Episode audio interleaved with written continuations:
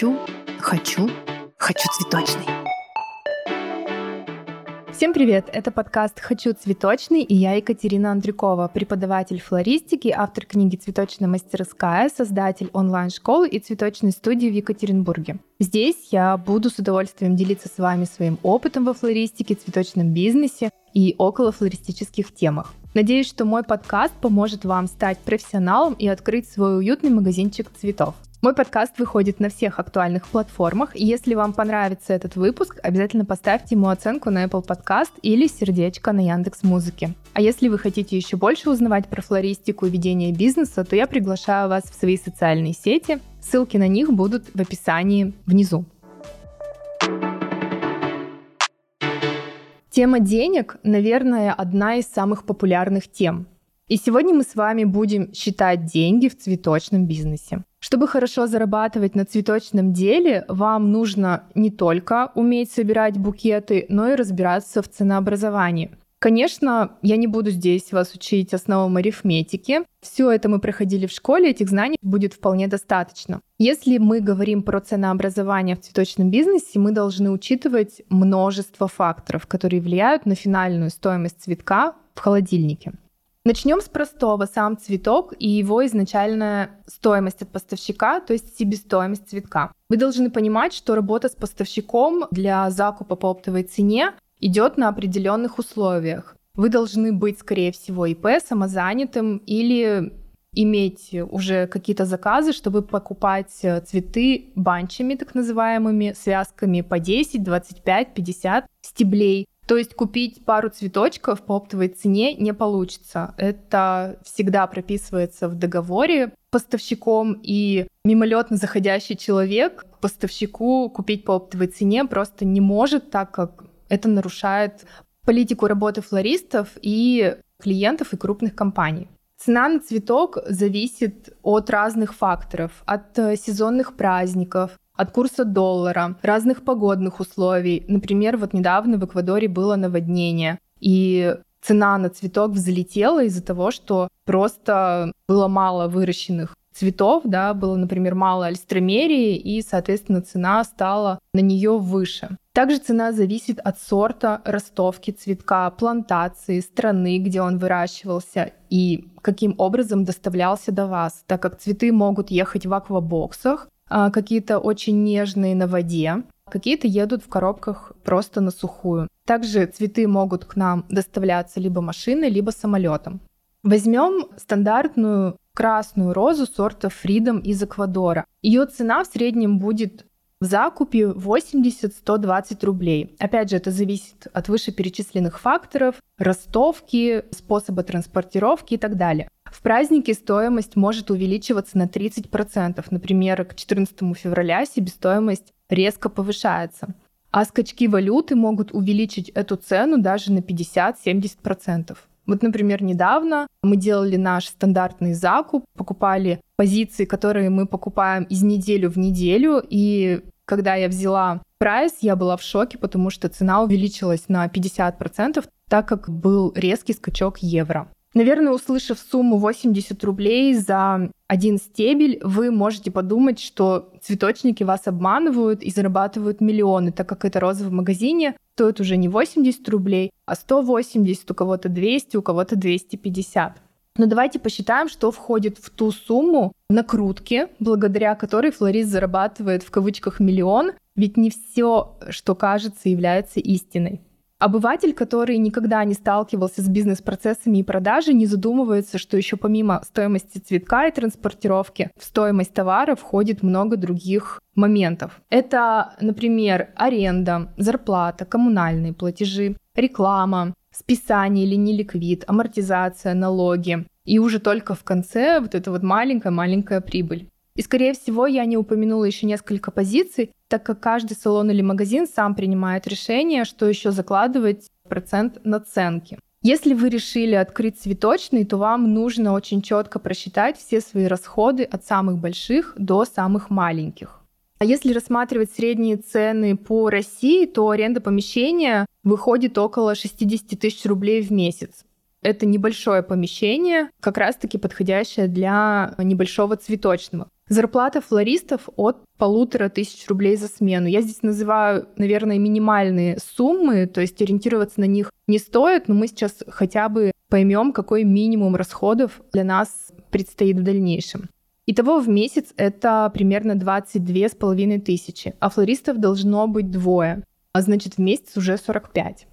Реклама, ни в коем случае про это не забываем. Средний SMM-специалист будет стоить вам 20-30 тысяч, плюс еще дополнительные затраты на таргет, на Яндекс рекламу и другое. К этой же сумме мы плюсуем возможно размещение на радио у блогеров, и это еще плюс 10-20 тысяч, не меньше. Списание — особая часть расходов во флористическом мире, которую нужно заложить. В среднем это около 10% в магазине может быть разное количество списаний. Если вы работаете с сухоцветами, то оно будет меньше. Если вы умеете и уже наладили объемы поставки под себя, то, соответственно, списание будет минимальным. Но в среднем это около 20-30 тысяч рублей, и это тоже нужно обязательно учитывать в расходы. Амортизация – частая статья расходов, которые предприниматели просто забывают. Заложите хотя бы 5, но я бы даже заложила около 10 тысяч, так как в любой момент в магазине может что-то произойти.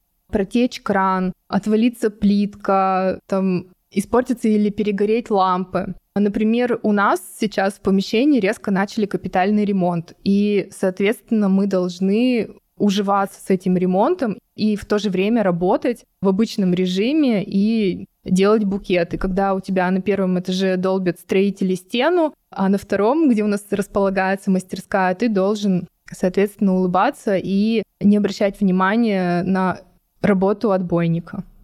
Упаковка. Это тоже та часть расходов, которая ложится на магазин и влияет на наценку. Тут уже решать вам, как лучше сделать. Кто-то включает упаковку в сам товар, в сам продукт, да, готовый букет, кто-то отдельно продает э, эту услугу как упаковка или декор букета. Но в среднем это около 10-15 тысяч рублей в зависимости от ваших объемов. Итого, если грубо сплюсовать все расходы, то у нас выходит около 180-200 тысяч просто на вот эти вот все моменты. На закупы, амортизации и так далее. Эта сумма, конечно, может испугать вас, но со всем этим можно работать и уменьшать количество расходов за счет правильной закупки и, опять же, за счет минимизирования списания.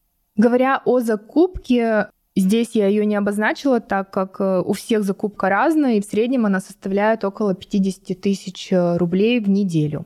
Из всего этого складывается коэффициент прибавочная стоимость. В этот коэффициент предприниматели закладывают сопутствующие расходы, но часто ошибаются. Умножили правильно, а на выходе прибыли нет. Поэтому все нюансы нельзя учесть фиксированную ставку. Каждую партию того или иного цветка лучше считать индивидуально. На моей практике небольшие цветочные фрилансеры используют простую схему X2 от себестоимости. То есть закупают цветок по 100 рублей продают по 200 так как расходы у них не такие большие. Если же вы крупный магазин в центре, то коэффициент надбавки будет считаться намного сложнее, и он будет формироваться только после того, как будет понятна точка безубыточности. Если вы ориентированы на розничную продажу простых или монобукетов, или даже просто охапок, то вам будет достаточно определения процента накрутки. Как я и сказала раньше, например, x2 или x1,5. Но как мы часто видим в магазинах или салонах, букет может стоить дороже, чем если суммировать все цветы в нем. Так мы понимаем, что формирование цены на букет отличается от формирования цены за стебель.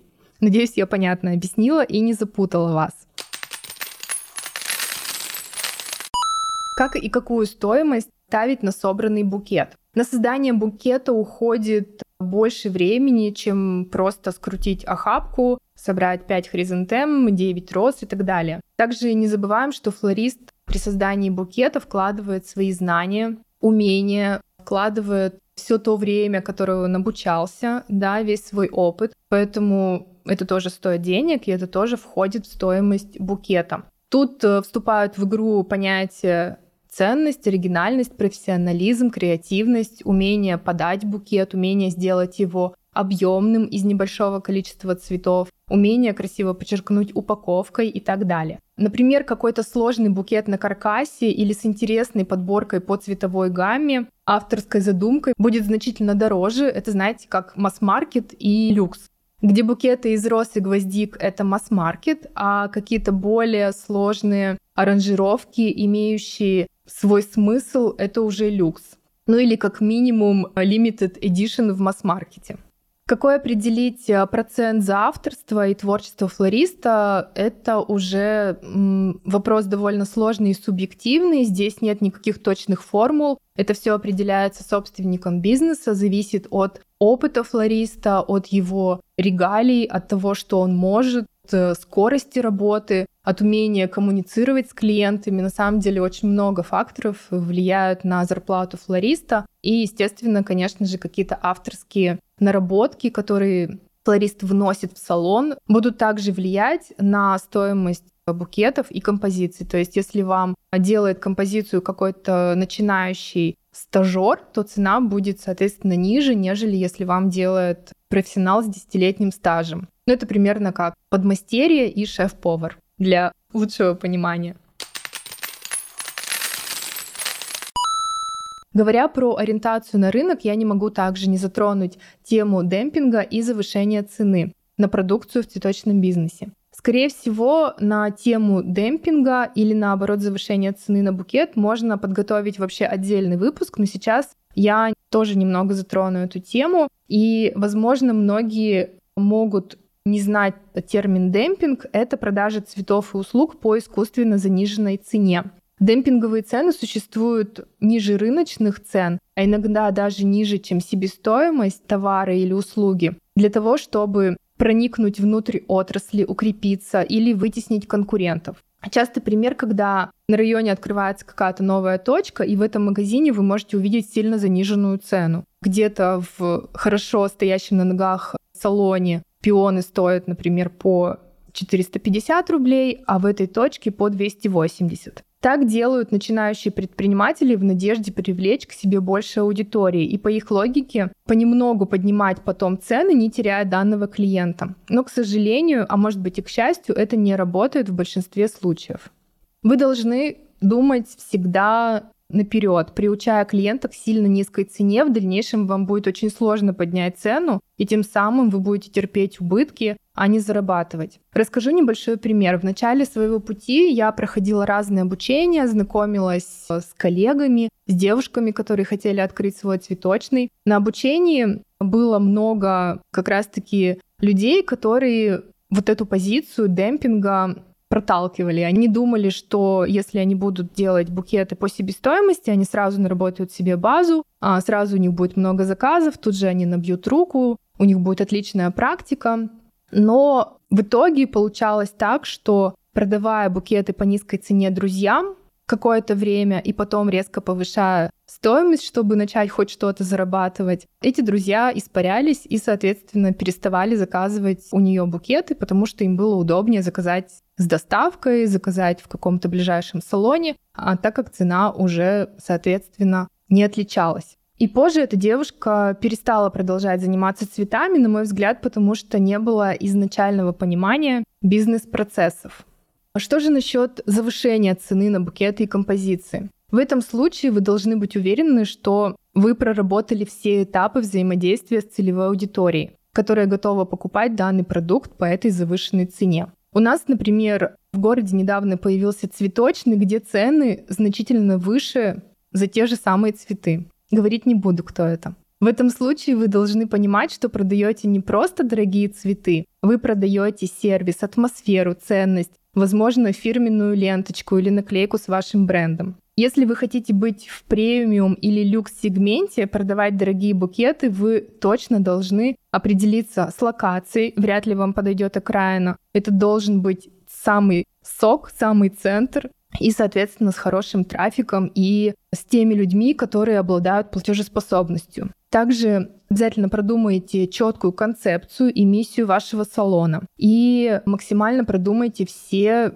сервисные моменты, потому что такому потребителю уже очень важно получать не просто букет, а дополнительные сервисные плюшки, которые оправдывают эту высокую стоимость. Например, когда ваш курьер в хорошем костюме привозит букет в специальной коробке, в аквабоксе, от него приятно пахнет, он улыбается и отдает этот букет, это, конечно, будет намного приятнее, чем вам привезут букет из э, простого небольшого магазинчика, например, Яндекс Курьер, и просто вручит вам этот букет. То есть здесь уже такие вот моменты именно сервисные и больше, наверное, связанные с упаковкой товара.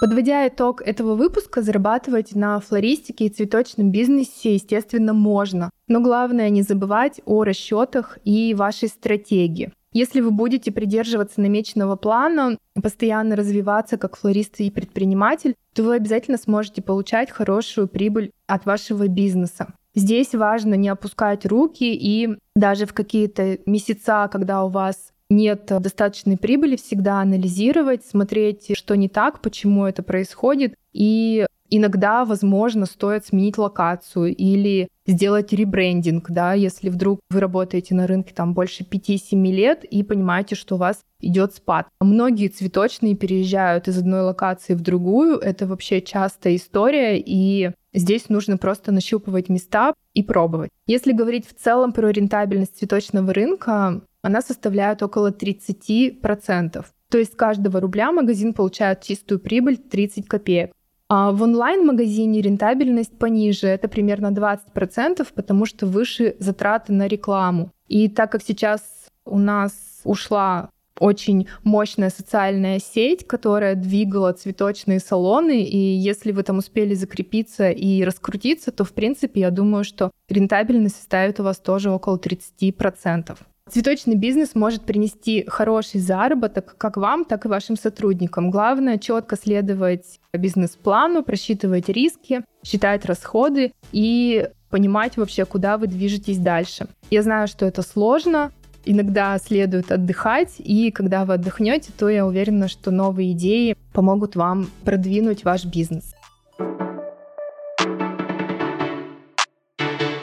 Надеюсь, что этот выпуск не напугал вас цифрами, и вы сможете все проанализировать, сможете стартануть в этом деле, я обязательно помогу вам. И если вам понравился этот выпуск, то я попрошу поставить ему оценку на Apple Podcast или написать там отзыв. Это сильно поможет продвижению этого подкаста, так как мы только начинаем. И нам очень нужна ваша поддержка. А если вы слушаете меня на Яндекс Музыке, то обязательно поставьте сердечко, чтобы не пропускать новые выпуски. Также приглашаю вас в свои социальные сети, где еще больше делюсь полезной информацией. Все ссылки я оставлю в описании к этому выпуску. До новых встреч. Пока.